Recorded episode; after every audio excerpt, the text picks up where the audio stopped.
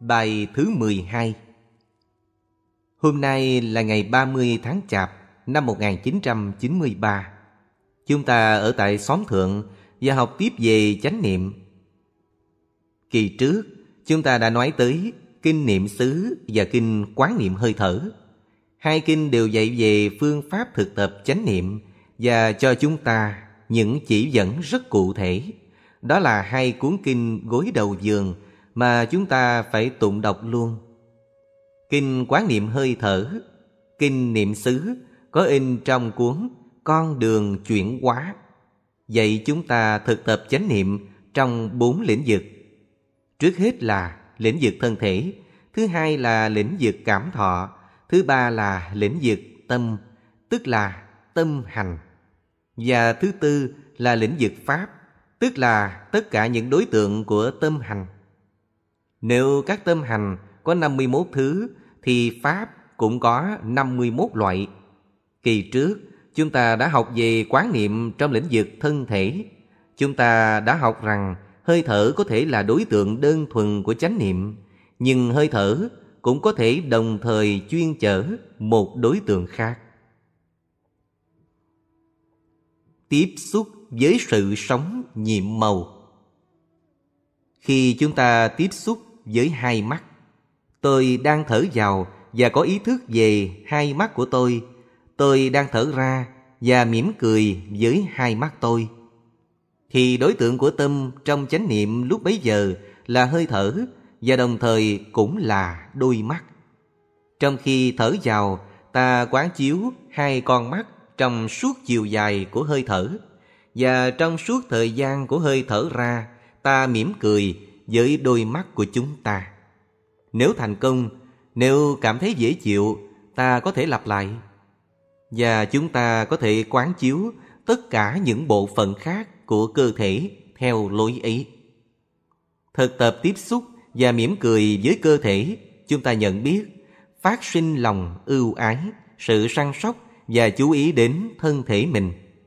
Khi tôi tiếp xúc mỉm cười với đôi mắt tôi thì tôi biết rằng mắt tôi còn đó, mắt tôi còn sáng. Hệ mở mắt ra là tôi có thể thấy được trời xanh, mây trắng và những người sống xung quanh tôi. Cho nên tôi vui mừng vì biết còn hai mắt sáng. Sự quán chiếu đó có thể đem lại tịnh lạc. Nhiều người trong chúng ta có hai mắt sáng, nhưng có khi phải đợi đến khi bị đau mắt rồi mới thấy chuyện có hai mắt sáng là một phép lạ màu nhiệm. Chánh niệm đánh thức chúng ta dậy để chúng ta tiếp xúc được với những màu nhiệm của sự sống. Và do đó, chúng ta mới biết trân quý những gì đang có mặt trong giây phút hiện tại. Nhiều người nghĩ rằng đời họ không có gì đáng kể hết, không có gì đáng gọi là vui hết. Trong khi đó thì họ thật sự may mắn hội đủ những điều kiện có thể cho họ rất nhiều hạnh phúc. Chỉ cần tiếp xúc với những thức ấy thôi là tự nhiên họ có hạnh phúc. Tiếp xúc với đôi mắt chẳng hạn, biết rằng có hai mắt sáng mình có thể thấy được bao vẻ đẹp, nhìn ra bao người thân. Người nào bị mù rồi thì mới tiếc rẻ. Bây giờ nếu có ông bác sĩ nào mổ mắt, làm cho mắt tôi sáng lại, nhìn được trời xanh mây trắng, thì cũng như là tôi từ địa ngục mà được đưa lên thiên đường. Những người có mắt sáng đều đang ở thiên đường cả, nhưng họ không biết. Chánh niệm giúp chúng ta ngay trong giờ phút hiện tại tiếp xúc với thiên đường của hình ảnh và màu sắc. Khi ta thực tập, tôi đang thở vào và ý thức về trái tim của tôi. Tôi đang thở ra và tiếp xúc với trái tim của tôi. Thì trong hơi thở ý. Chánh niệm là một năng lượng bao bọc lấy trái tim ta. Tôi có một trái tim và trong đời sống hàng ngày tôi ít khi để ý tới nó. Phần lớn chúng ta đều như vậy. Chúng ta lo toan đủ chuyện nhưng trái tim của ta chúng ta không thèm đói hoài tới. Đến khi nó có vấn đề, lúc đó ta mới nghĩ tới nó và như vậy có khi đã trễ. Tôi đang thở vào và tiếp xúc với trái tim tôi. Tôi đang thở ra và mỉm cười với trái tim tôi. Đó là một chuyến trở về. Sự trở về để tiếp xúc với những điều kiện của tịnh lạc, của hạnh phúc trong ta. Vì trái tim ta không có vấn đề gì, cho nên ta mới có thể ăn, uống, nói, cười, đi đứng bình thường. Khi trở về tiếp xúc với trái tim, ta khám phá ra trái tim ta đang hoạt động một cách bình thường. Nhiều người đêm ngày chỉ mong ước trái tim của họ hoạt động trở lại bình thường. Biết trái tim của ta đang hoạt động bình thường thì ta mừng. Đó là một nỗi vui mừng sinh ra nhờ chánh niệm. Bỗng nhiên, ta biết rằng ta phải đối xử với trái tim ta một cách sáng suốt.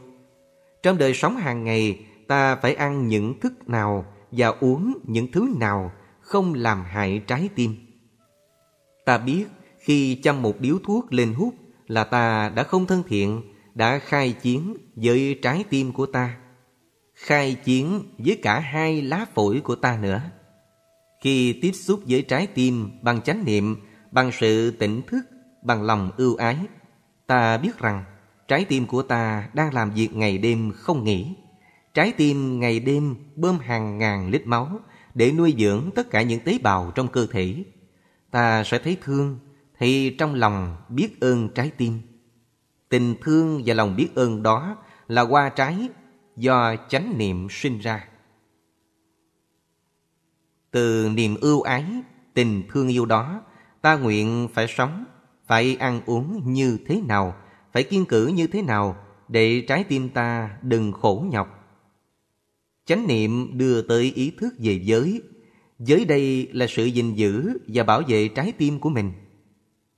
Anh phải bảo vệ được hai mắt, bảo vệ được trái tim của anh. Nếu không, anh làm sao bảo vệ được ai?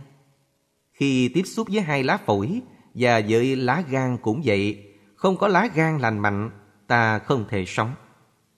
Trong khi đó thì ta thất niệm, hàng ngày nuốt vào trong ta những chất độc làm hại lá gan.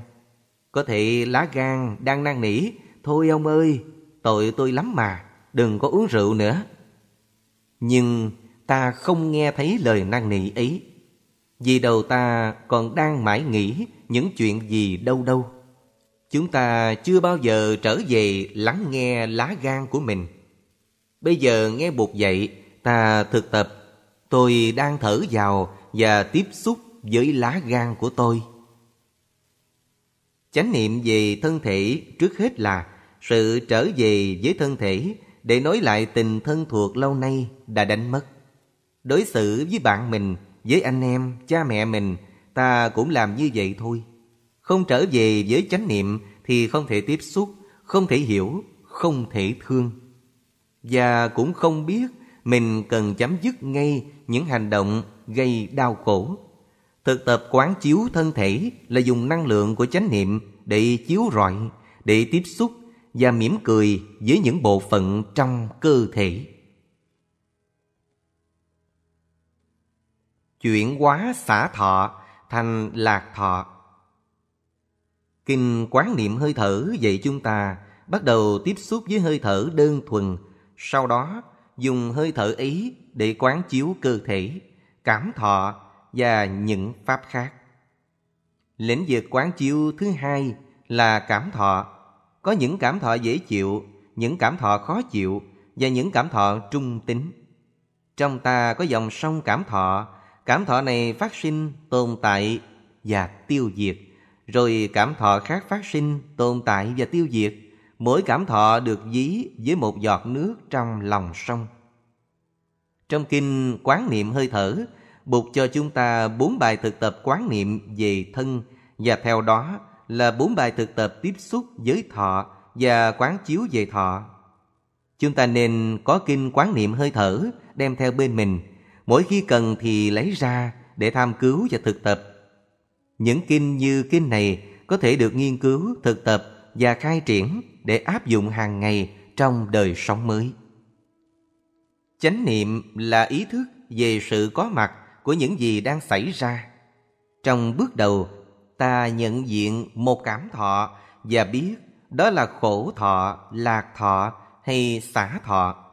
Khi có một cảm giác dễ chịu, ta biết đây là một cảm giác dễ chịu. Khi có một khổ thọ, ta biết đây là một cảm giác khó chịu. Khi có một cảm giác không dễ chịu cũng không khó chịu, ta biết rằng đây là một xả thọ. Nếu ta duy trì được chánh niệm lâu hơn, thì chánh niệm ấy có thể chiếu sâu vào cho ta thấy được những gốc rễ và bản chất của các cảm thọ đang nhận diện và quán chiếu. Chánh niệm có khả năng chuyển hóa từ một xả thọ hay một khổ thọ thành một lạc thọ. Khi nhức răng, chúng ta có một khổ thọ. Khi quán chiếu cảm thọ đó, tôi đang thở vào và biết rằng tôi đang nhức răng. Tôi đang thở ra và mỉm cười với cái răng nhức của tôi. Ta thấy rằng không nhức răng là một hạnh phúc. Bình thường ta cho tình trạng không nhức răng là một xả thọ. Khi nhức răng ta mới khám phá ra rằng không nhức răng quả là một lạc thọ. Điều này có liên hệ tới sự thật thứ ba của tứ diệu đế, diệt. Diệt là sự vắng mặt của đau khổ. Sự vắng mặt của đau khổ đã là an lạc, đã là hạnh phúc rồi. Niềm an lạc đó chính là một lạc thọ, nhưng lâu nay đã được ta xếp vào loại xả thọ và ta không thấy được giá trị của nó. Trong đời sống thất niệm, chúng ta cứ nhận lầm rất nhiều lạc thọ là xả thọ. Bây giờ khi không nhức răng, ta có thể thực tập. Tôi đang thở vào và tiếp xúc với tình trạng không nhức răng của tôi. Tôi đang thở ra và cảm thấy rất hạnh phúc vì không bị nhức răng. Chánh niệm như vậy đã biến xả thọ thành lạc thọ. Kinh quán niệm hơi thở vậy, tôi đang thở vào và làm cho thân hành của tôi an tịnh. Hành ở đây tức là hiện tượng sinh vật lý và cũng có nghĩa là sự vận hành của thân thể. Dùng hơi thở chánh niệm ta điều hòa thân hành lại và làm cho thân thể ta thoải mái. Ngồi thiền, nằm thiền hoặc đi thiền đều có tác dụng làm cho thân thể thoải mái. Thở vào tâm tĩnh lặng, thở ra miệng mỉm cười. Trong thiền quán, thân với tâm là một. Thân tĩnh lặng thì tâm cũng được tĩnh lặng. Chánh niệm là cái năng lượng có thể làm êm dịu thần kinh và làm êm dịu thân thể. Buộc dạy ta tiếp đó một bài tập để đem lại sự an lạc trong cơ thể. Tôi đang thở vào và cảm thấy an lạc trong thân thể tôi. Tôi đang thở ra và cảm thấy an lạc trong thân thể của tôi. An lạc không phải chỉ có ở tâm mà còn có ở thân nữa. Khi thực tập tiếp xúc với thọ, ta cũng dùng hơi thở. Tôi đang thở vào và có ý thức tâm hành của tôi. Thọ là một trong 51 tâm hành. Thọ ý có thể là một lạc thọ, ta tiếp xúc và mỉm cười với nó. Làm như vậy năm hoặc bảy lần đang thở vào và cảm thấy an lạc trong thân thể tôi. Tôi trong thân thể của tôi mà còn có ở thân nữa. Họ, ta cũng dùng hơi thở. Tôi đang thở vào và có ý thức. Thọ là một trong 51 tâm hành. Thọ ý có thể là một lạc thọ. Ta tiếp xúc và mỉm cười với nó. Làm như vậy năm hoặc bảy lần đang thở vào và cảm thấy an lạc trong thân thể tôi. Tôi trong thân thể của tôi.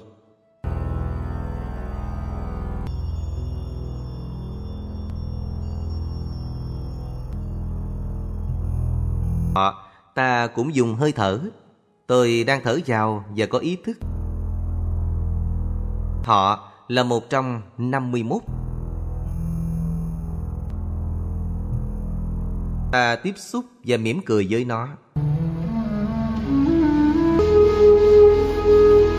Trong thân thể tôi. Tôi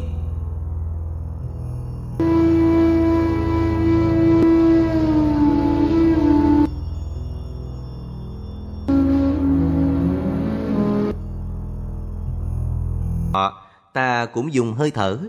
Tôi đang thở vào và có ý thức. Thọ là một trong 51 Ta tiếp xúc và mỉm cười với nó. Trong thân thể tôi Tôi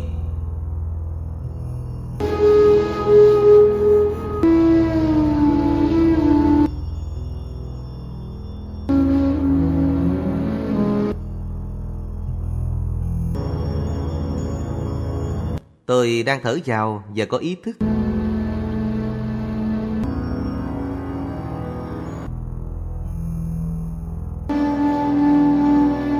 Ta tiếp xúc và mỉm cười với nó. Trong thân thể tôi Tôi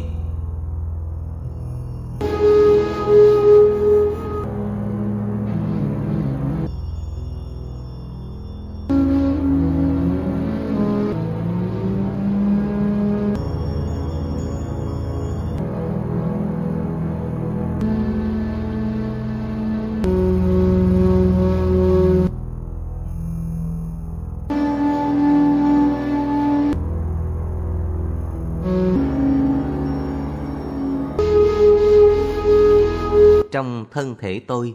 Tôi